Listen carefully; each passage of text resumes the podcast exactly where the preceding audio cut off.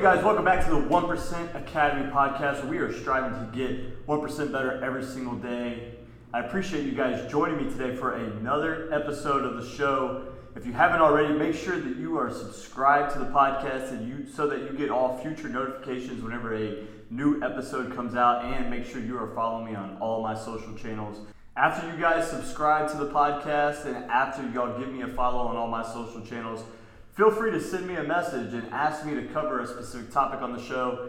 I do this for you guys, and I would love to engage with y'all and give y'all feedback on whatever kind of questions you guys may have so that I can help guide you guys to get y'all where y'all want to go. If you really want to take the next step, click the link in my social bios and apply for one-on-one coaching. Guys there's nothing more valuable than having a coach in your life someone to hold you accountable and to guide you to get you to that next step. So if you want to work with me one-on-one and you want one-on-one coaching click my link the link in my bio sign up for coaching and let's get started so that you can accomplish your goals. But what i want to talk to you guys about today and it's something that i commonly hear and I've always heard. I even think back to when I was playing it, and I used to hear my teammates say it, and I never, I didn't have the perspective that I have now to really understand what was happening. But now, working with all the high school kids that I work with, and working with college age guys, and even like still in pro ball to an extent, you know, like, like going to free agent workouts and stuff, I hear this. But a lot of these young guys will say, man, you know, I, am not getting opportunity, I'm not getting looks because I never get any action in the field. A, a, coach comes out to watch me and I don't get any balls hit to me. You know, I got three at bats and they were all walks. I didn't even get a chance to swing. Guys, one of the biggest things that y'all don't understand and what you're not taking advantage of is that those times in between innings, you are getting free opportunities to warm up and to showcase your defensive abilities to whoever is in the stands. This is a time to, especially because this is a controlled environment. When a first baseman is just throwing the ball to you, it's a very soft throw, not necessarily having to worry about any bad hops.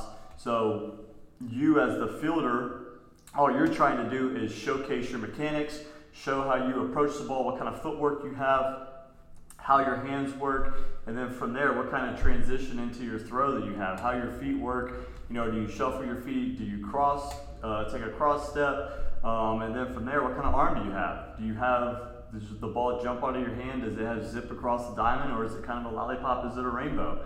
Um, so these are are prime opportunities that you guys get every single game, and you get what two to four ground balls every single inning, and you know you're playing a five inning game, you're getting four ground balls, it's an extra 20 ground balls a day that you're able to show off to whoever's in the stands of what you can do. And this pretty much goes for every single position because even in the outfield, you can stretch it out, get pretty deep, and you know, long toss to an extent to get your arm back warmed up from being in the dugout. So you can showcase what kind of arm you have. You can throw balls with a little bit of an arc back and forth to each other so you can work on how you're approaching a fly ball and getting behind the ball, catching, using the correct crow hop to throw it back to the center fielder or the left fielder, whoever you're throwing the ball to. Um, as a pitcher, you're getting free chances with a batter not being in the box, so you don't have to even worry about getting rocked. And you can sit there and show what kind of command you have, work both sides of the plate, work your off speed, and then for catchers, this is a time that every single inning you're able to get a get a pop time and throw it up for a coach. And more than anything, I see this a lot more often with the catchers than I do any position. But catchers are the ones that like early in the game or like that first inning, they'll give you that good pop time because they're still trying to get loose. But then as the game progresses, it just becomes catch, stand straight up, and throw it down. And you know that's not really that's not a good look. You're not you're not showcasing anybody. It looks lazy. It looks lackadaisical. And anybody that's in the stands is going to see that kind of body language and is immediately going to be turned off. And so, speaking on body language, in between innings, this is another chance that you know because when a college coach guys comes out to watch you guys play, or even a professional scout, uh, MLB scout, they're not just looking at your physical ability. They, they know you can play the game right? That's why they're they are there to watch you. They've seen enough of your tools, enough of your physical ability to know that they are interested enough to bring you either to on campus or to draft to draft you, and they see what your physical ability is. They want to see all the other intangibles. What kind of baseball IQ do you have? Do you hustle? Do you play the game the right way? How do you respond to failure? And so that body language is a big aspect of that because you know how often do you do you make the third out of the inning and it's time to get back to the dugout, get your glove, and get back on the field. And a lot of guys will take their sweet time. They'll get back out on the field with maybe one or two warm up pitches left. They'll get that one ground ball, and because they're still mad at their at bat, they have terrible mechanics, and it's just a lollipop throw to first base. Instead of either letting a guy pick them up as soon as they make the out and getting out to their position, or hustling back to the dugout to get their glove and their hat to get back out to their position.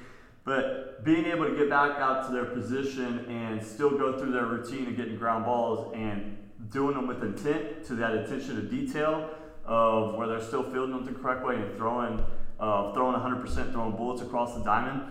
That response, a college coach or a, or a scout is going to like seeing that. Those are the kind of things they want to see. They want to see you go have a three strikeout game and still be hustling in between innings or busting it on the field and still getting going through your warm-ups and not, a, not allowing what's happening at the plate to affect your defense.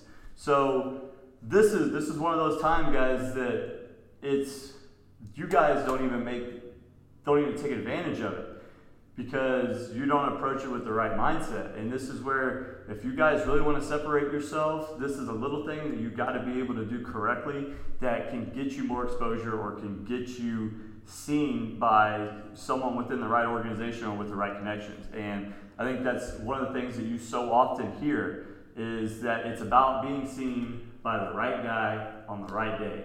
If you have a game when the most important person in whatever organization is there and they can put a word in and vouch for you to somebody else, you've you've lived up to the opportunity that you were presented.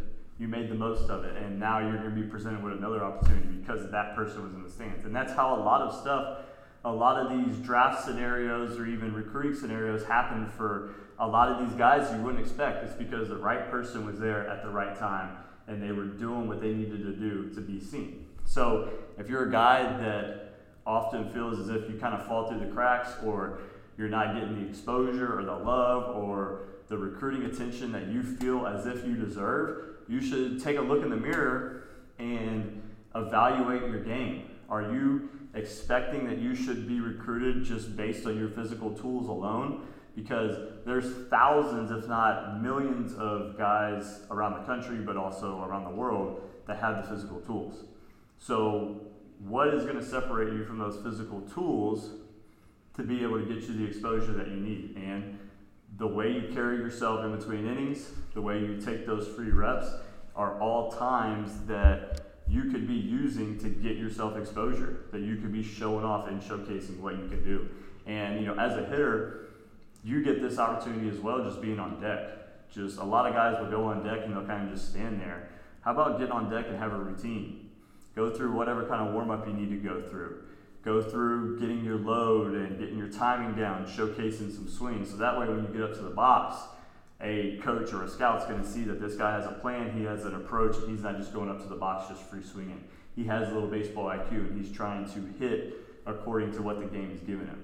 So, like I said, you guys really need to do some self reflection and see what part what parts of the game are are lagging outside of just your physical tools and you guys need to start paying attention to those little details and making up for it because those are the things that are going to begin to separate you from your peers because they're not doing this stuff.